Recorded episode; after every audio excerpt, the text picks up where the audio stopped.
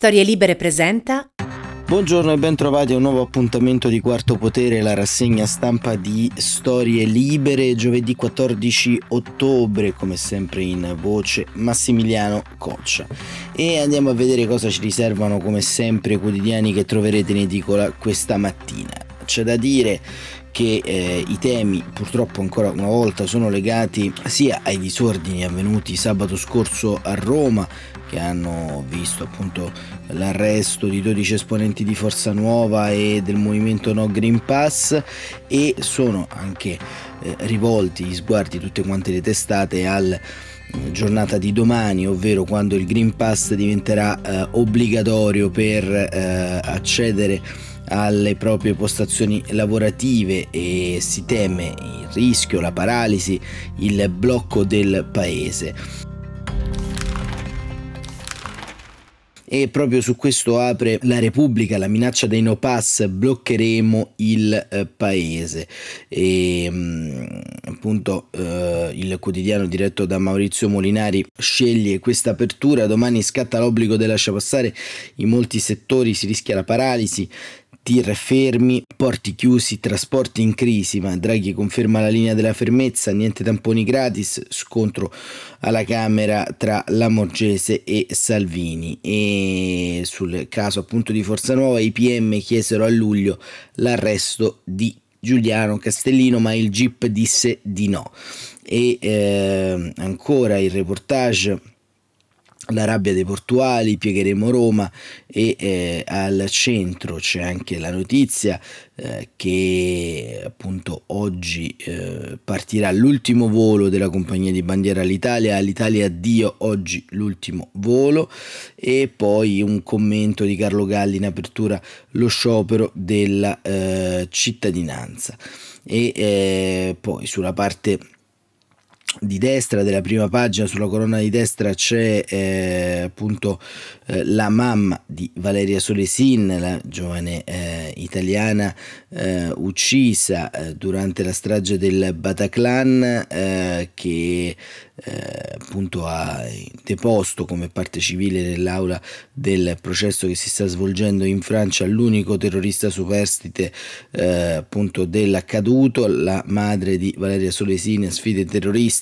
sapete solo odiare. E in Norvegia ieri c'è stato uh, un attentato uh, con arco e frecce e arrestato il killer. Uh, e andremo anche a vedere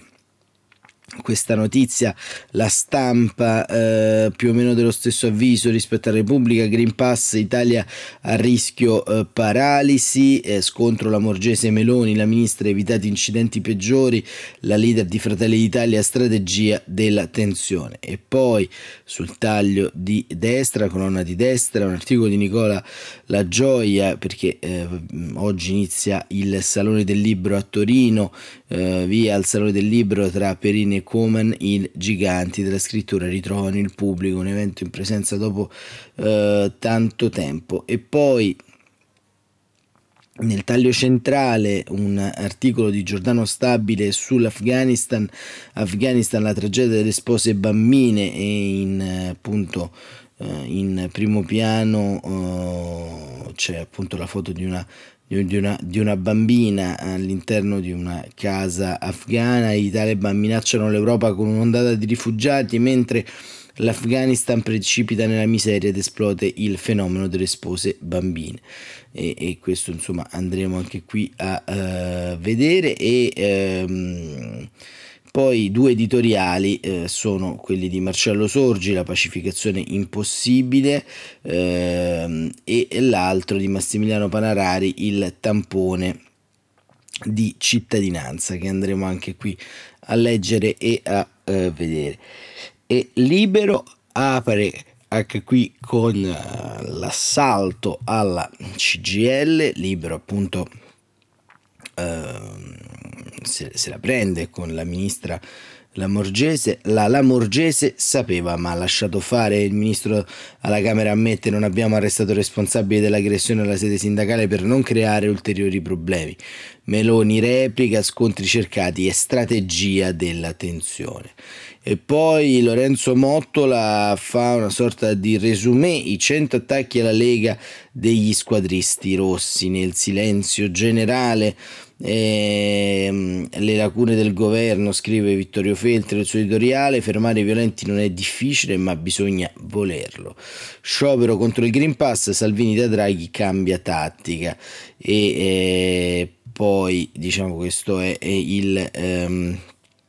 taglio che appunto Libero dà alla sua prima pagina. Il Fatto Quotidiano, i green pazzi dritti verso il venerdì nero, rischio di paralisi da domani portuali e autotrasportatori bloccano le attività, disagi in vista pure per autobus, treni, agricoltura e nelle questure un agente su cinque non è vaccinato. E, um, e poi appunto nel taglio alto l'esame del pupillo di Galli al telefono col prof accanto, l'infettivologo lo avrebbe favorito all'orale e questa è l'inchiesta appunto che riguarda eh, il professor Galli e altri docenti eh, che si sta svolgendo a Roma e ehm, anzi a Milano scusate e il candidato insomma eh, di, del professor Gali sarebbe stato favorito da eh, quest'ultimo. E mh, mm, questo appunto i green pazzi per, eh, per il fatto animano appunto i sogni di scenari tetri di paralisi per il nostro paese e eh, la verità, l'ammissione della Lamorgese l'assalto alla CGL è stato consentito. La titolare eh, eh, del Viminale alla Camera non abbiamo arrestato il leader di Forza Nuova perché temevamo violenza, insorge la Meloni e strategia della tensione e poi Giorgio Gandola che eh, chiede le dimissioni della ministra, il ministro non può stare al suo posto. E poi ancora Restano 24 ore per evitare la paralisi, titolo centrale, domani si cessa di essere una repubblica fondata sul lavoro, addirittura. Le cure domiciliari funzionano, ma Speranza non lo capisce neppure dopo migliaia di morti e poi il ritratto chi è il camallo che guida la rivolta di Trieste. Il leader dei portuali triestini Stefano Puzzer si è vaccinato ma mette al primo posto la libertà di scelta per tutti e avverte il governo. Non ci divideranno neanche offrendoci tamponi gratis. E eh, questo è quello che appunto eh, racconta la verità. Il messaggero pass protesta di porti e tir ma il governo non si ferma è il titolo. Il resto del Carlino da domani l'Italia rischio di eh, da domani l'Italia rischia di fermarsi e poi il mattino tamponi gratis stop di Draghi e poi una nube tossica il mattino ci dà conto ha invaso ieri la Campania eh, dopo un rogo in località Airola e ehm, appunto eh, fa, tiene anche banco sempre sulle pagine eh, del mattino il grido dell'arcivescovo Monsignor Battaglia e, e, c'è un editoriale di Francesco Barbagallo, il grido di battaglia, la, camolla, la camorra e le risposte che mancano da ehm, 50 anni. E andiamo appunto ancora a uh, vedere eh, il riformista. Sciogliere Forza Nuova lo stop di Mattarella. La Camera intanto va in scena lo scontro la Morgese Meloni e poi nel taglio di sinistra il riformista dedica l'apertura a Luciano Lanna. E se avesse vinto eh, scusate a Luciano Lama. E se avesse vinto Lama eh, Piero Sansonetti fa un ritratto del leader nel centenario eh, della nascita, leader sindacale, leader della CGL. E domani invece il quotidiano di Stefano Feltri, la ministra Lamorgese adesso è un problema per il governo Draghi, così Vanessa ehm, Ricciardi in apertura e poi il politologo Piero Ignazzi, sciogliere Forza Nuova non fermerà i fascisti, troppa indulgenza diffusa. E il manifesto invece non sceglie di aprire sul, sul Green Pass, ma eh, una foto agghiacciante, eh, terribile, eh, è in eh, prima pagina e ci porta nuovamente nel dramma del Mediterraneo in Libia fossa comune, le immagini shock del naufragio al largo della Libia, i corpi senza vita di migranti ammassati su una barca a Tripoli, dodicesimo giorno di protesta di migliaia di profughi davanti alla sede dell'UNHCR chiedono di essere trasferiti in un paese sicuro, ucciso un ragazzo sudanese, il eh, Viminale in difesa, la destra attacca la Morgese sugli scontri di sabato a Roma, Castellino non fermato per avere altri disordini nel taglio alto, anche il manifesto questo il dubbio pasticcio Green Pass, così ci giochiamo la ripresa e mm,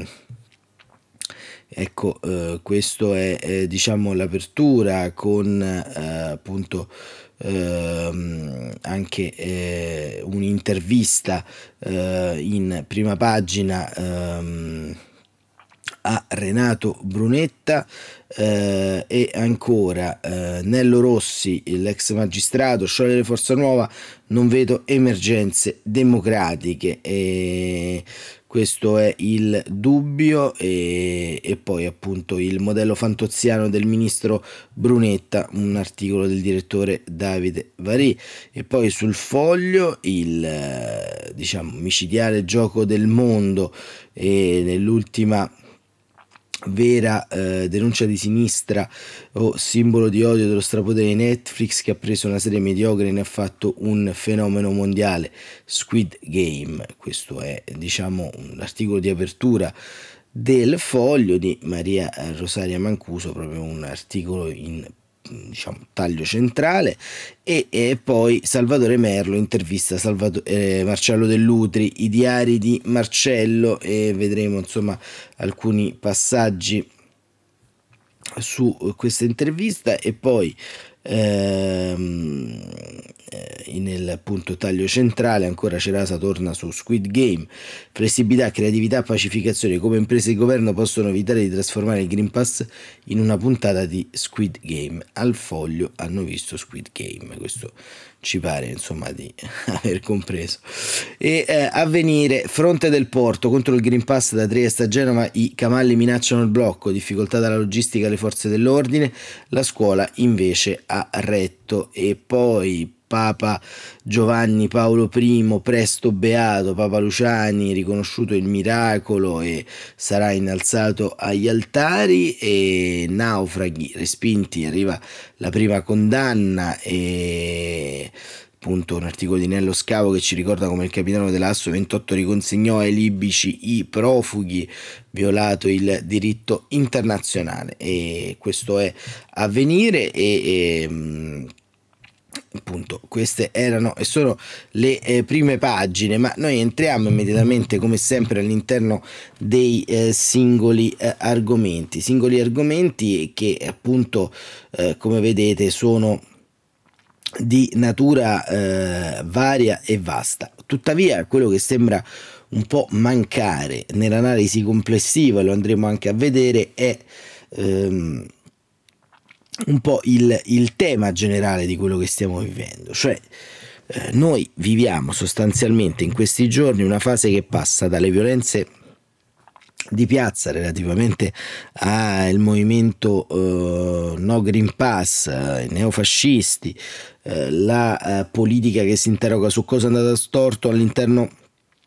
dell'ordine pubblico eh, con la ministra Lamorgese. Eh, abbiamo diciamo una serie di attività produttive a rischio per via dei eh, lavoratori che non vogliono in qualche modo l'obbligo eh, di eh, vaccinazione di fatto perché poi il Green Pass eh, c'è diciamo un obbligo vaccinale sostanzialmente messo un po' in uh, sordina. Eh, bene e, e qui sostanzialmente eh,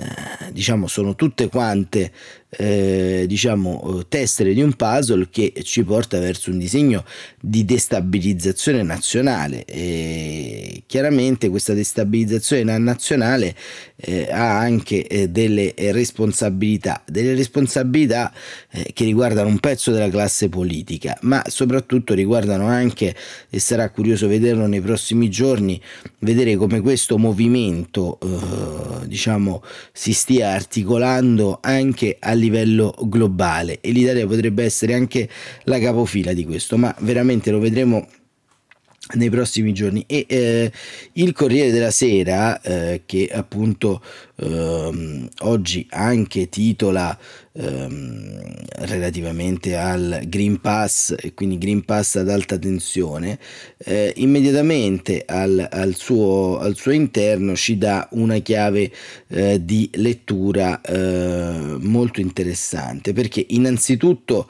eh, Massimo Franco nella sua nota ci racconta come questo scontro incrina l'unità del governo. Massimo Franco scrive la richiesta di Matteo Salvini a Mario di guidare la pacificazione nazionale è un appello in extremis per conto dell'intero centrodestra, fa sapere la Lega, e la scelta dell'interlocutore è abile, sebbene in qualche misura obbligata. Tuttora il Premier appare uno dei pochi politici insieme al capo dello Stato Sergio Mattarella considerati fuori dai giochi dei partiti. Il problema è che per il momento in cui cade la pacificazione nazionale appare un miraggio, almeno fino al ballottaggio di domenica, ma anche dopo non sarà facile smaltire i veleni riversati dovunque dalla guerriglia di sabato a Roma da parte degli estremisti di Forza Nuova, dopo le accuse di neofascismo rivolte da una parte della sinistra a Fratelli d'Italia e alla Lega e le repliche infastidite di Giorgia Meloni e dello stesso Salvini. Non aiuterà né il fatto che la manifestazione contro il fascismo sia stata indetta a poche ore dal voto a Roma e a Torino, né le accuse gravi di Meloni contro il ministro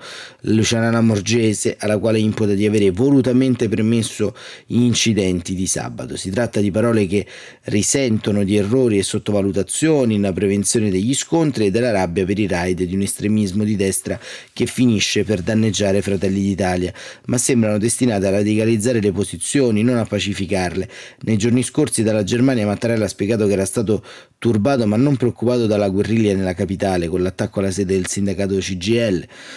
voleva restituire a quegli episodi gravi di violenza la loro giusta dimensione. Si è trattato di disordini provocati da piccole minoranze organizzate che mescolano nostalgie fasciste, opposizione ai vaccini e malessere sociale. Ma i riflessi ideologici della sinistra e l'ambiguità della destra hanno prodotto un cortocircuito favorito da qualche calcolo sul voto di domenica. La giusta richiesta della destra di chiamare col proprio nome quella guerriglia è diventata qualcosa di più. Di fatto, l'unità che il governo Draghi esprime con la sua coalizione si è incrinata e su un tema scivoloso e manipolabile probabile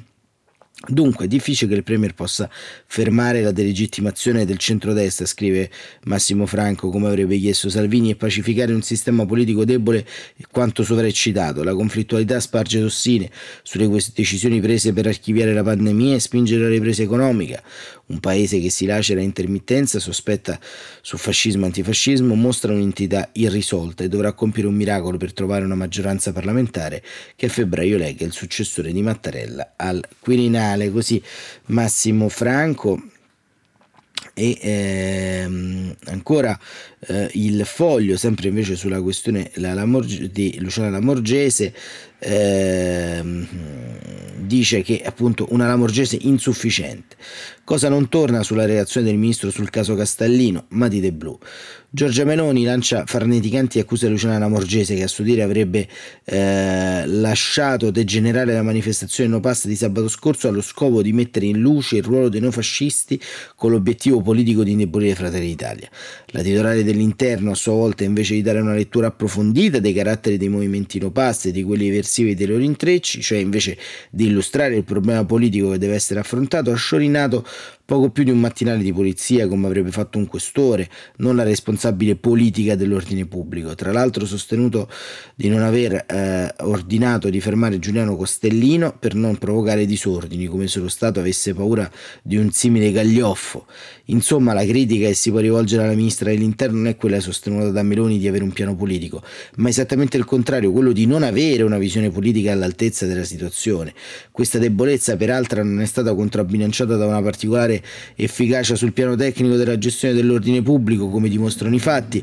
quel che serve ora è in primo luogo l'abbandono da parte di tutti della tentazione di strumentalizzare a fini politici viziati, scrive il foglio da evidente miopia, una questione assai complessa, che consiste in sostanza nella separazione di un movimento anarcoide di disobbedienza incivile alle misure contro il contagio da soggetti politici o corporativi minoritari interessati a usare il malcontento per propri fini specifici. Per fare questo serve la politica, quella che capaci di affrontare i problemi alla radice invece che usarli per fini propagandistici immediati e per giunta con effetti spesso autolesionistici. Toccherà, conclude il foglio, anche questa volta a Mario Draghi, trovare la misura e la consapevolezza per affrontare il problema in questo modo.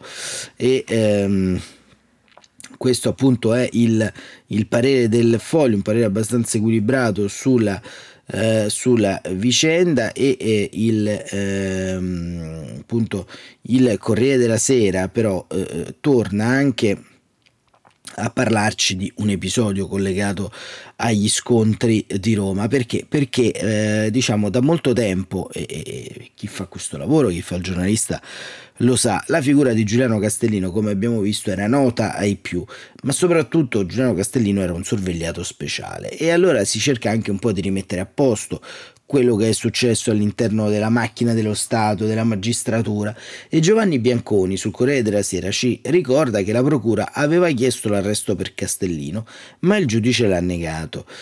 E, e Giovanni Bianconi scrive: Ad agosto la Procura di Roma ha chiesto di arrestare Giuliano Castellino per le continue violazioni degli obblighi imposti dalla sorveglianza speciale, ma il giudice ha detto no. Per questo motivo il responsabile romano di Forza Nuova sabato scorso era sul palco di Piazza del Popolo ad arringare la folla proponendo un copione già seguito in altre occasioni, stavolta però con maggiore efficacia eh, fino ad annunciare e poi guidare l'assalto alla CGL,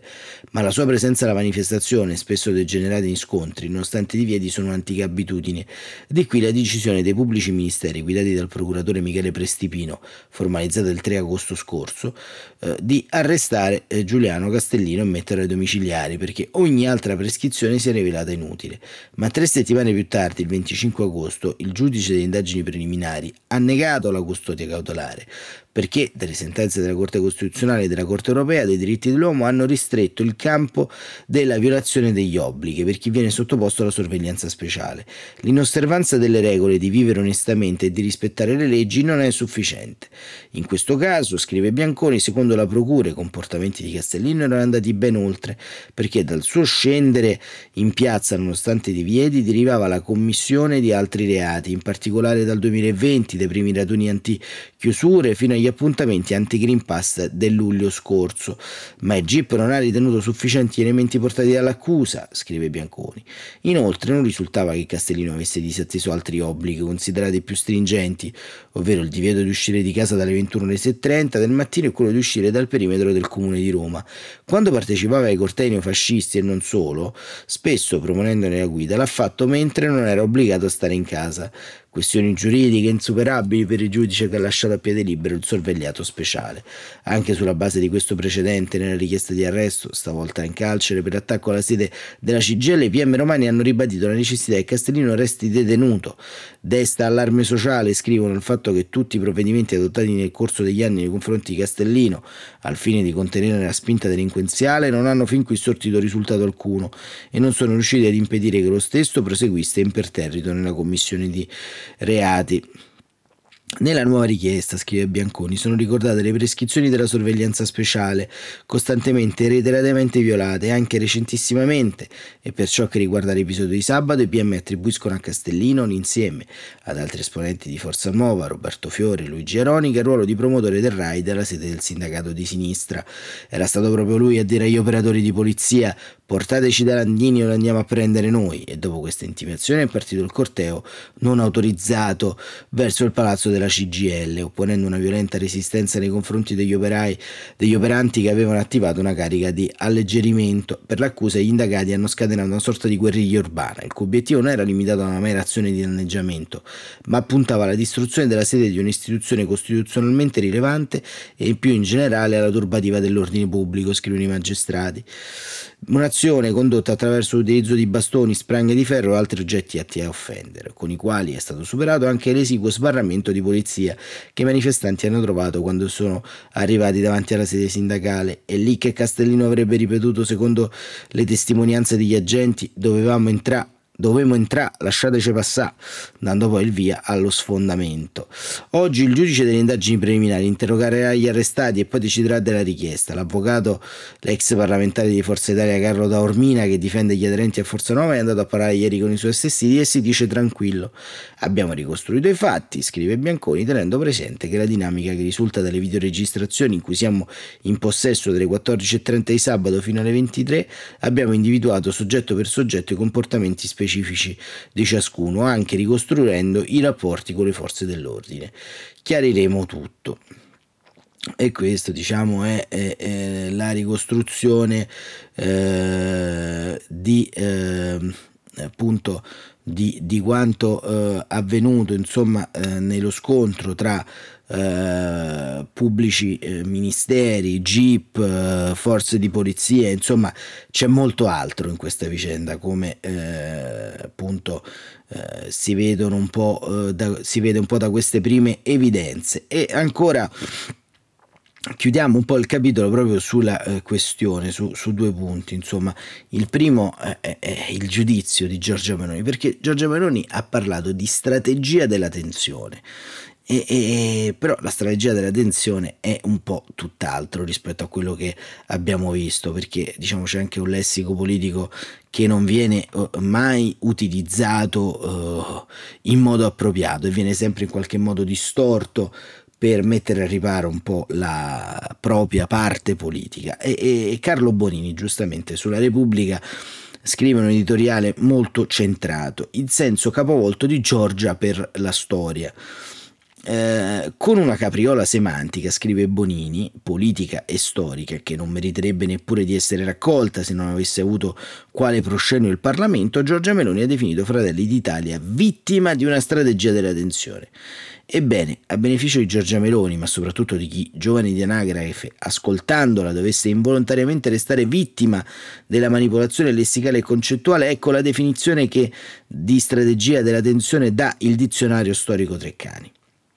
Strategia eversiva basata principalmente su una serie preordinata e ben congegnata di attacchi terroristici volti a creare in Italia uno stato di tensione e una paura diffusa nella popolazione, tali da far giustificare o addirittura auspicare svolte di tipo autoritario. L'espressione fu coniata nel dicembre del 69 all'indomani della strage di Piazza Fontana. La bomba di Piazza Fontana costituì la risposta di parte delle forze più reazionarie della società italiana, di gruppi neofascisti, ma probabilmente anche di settori deviati degli apparati di sicurezza dello Stato, non privi di complicità e legami internazionali, alla forte ondata di lotte sociali del 68-69 l'avanzata anche elettorale del Partito Comunista Italiano. L'arma stragista fu usata ancora nel 1970, strage di Gioia d'Auro, nel 73, strage della Questura di Milano, nel 74, all'indomani della vittoria progressista nel referendum della, sul divorzio, strage dell'Italicus, strage di Piazza della Loggia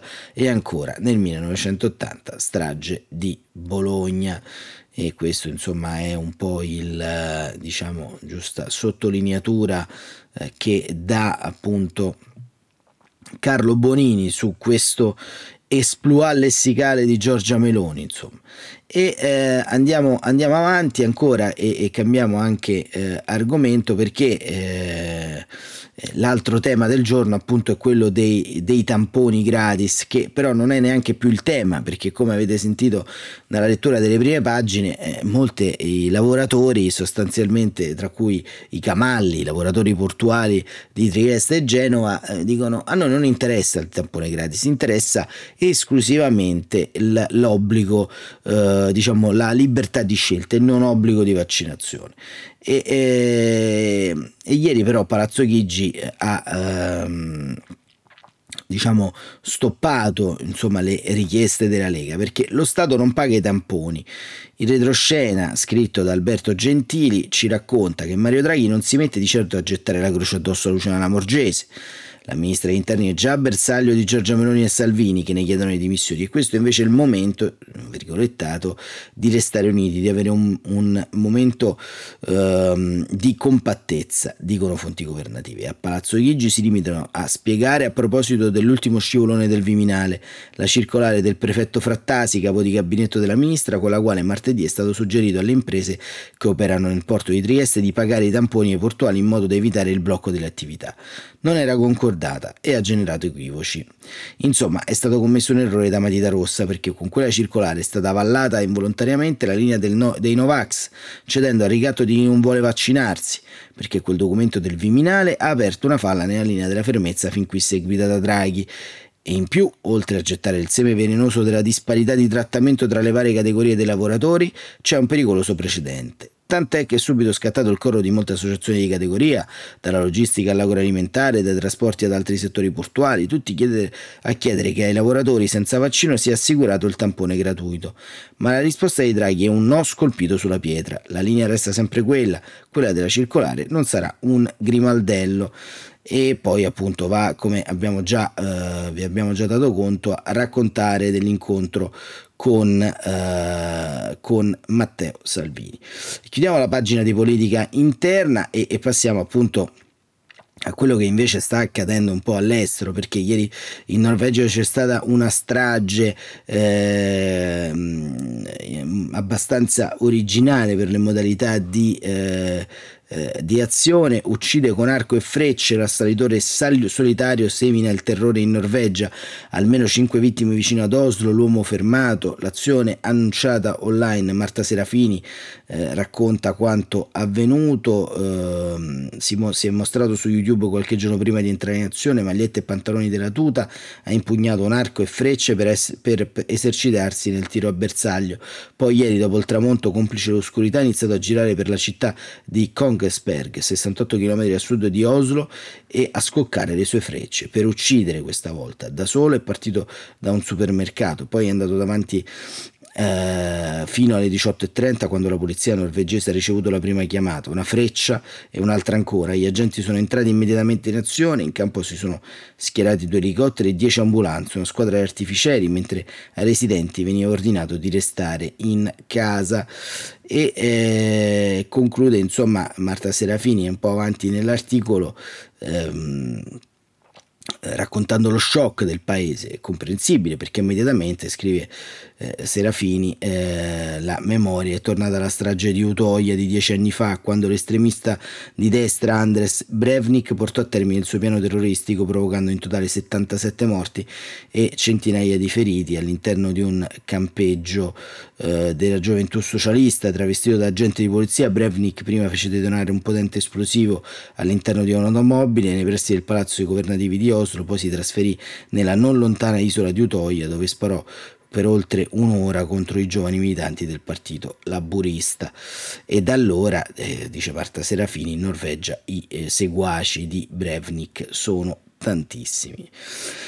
Pazzesco. E poi, sempre della Sera ci informa che in Iraq ha vinto le elezioni al-Sadr da estremista a mediatore, la parabola di al-Sadr che vince le elezioni irachene, Lorenzo Cremonesi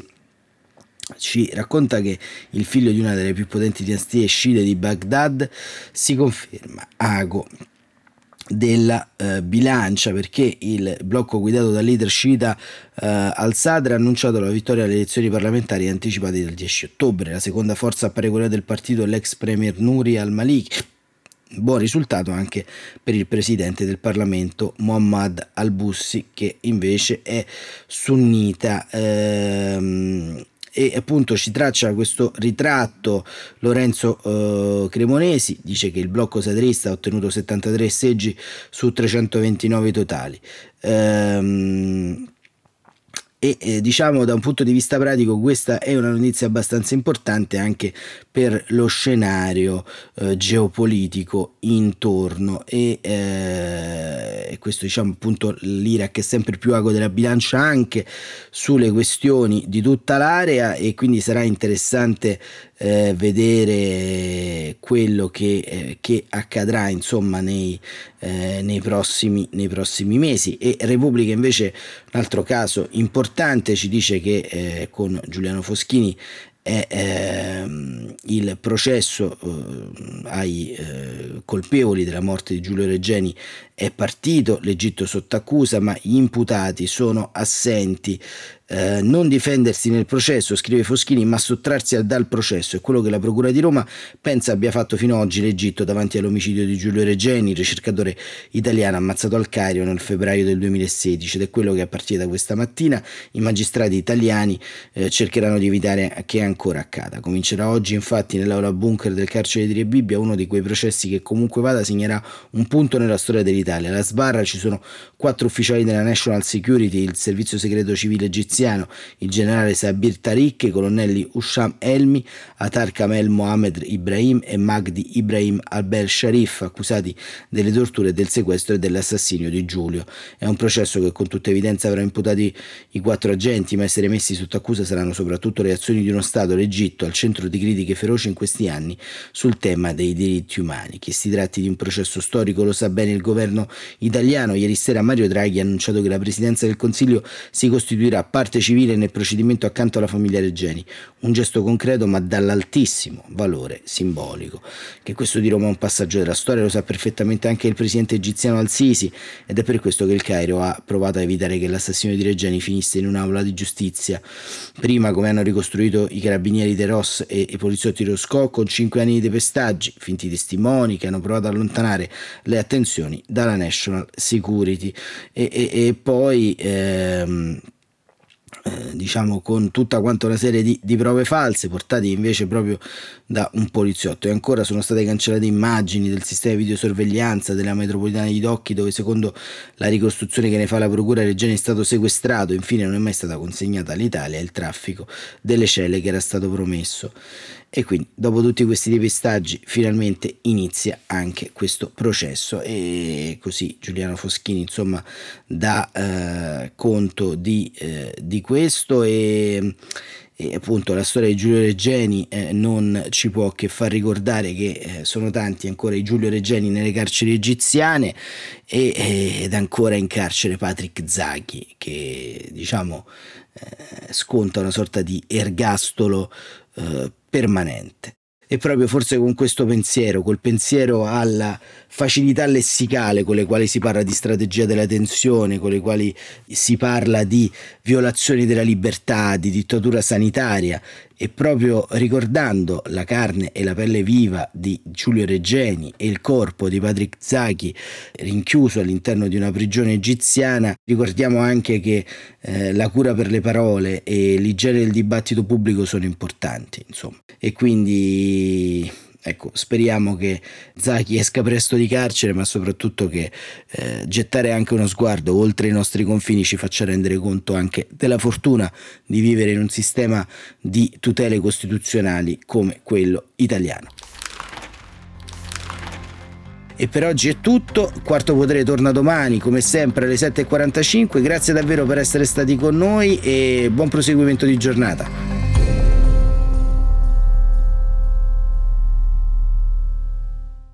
Una produzione storielibere.fm di Gianandrea Cerone e Rossana De Michele. Coordinamento editoriale Guido Guenci.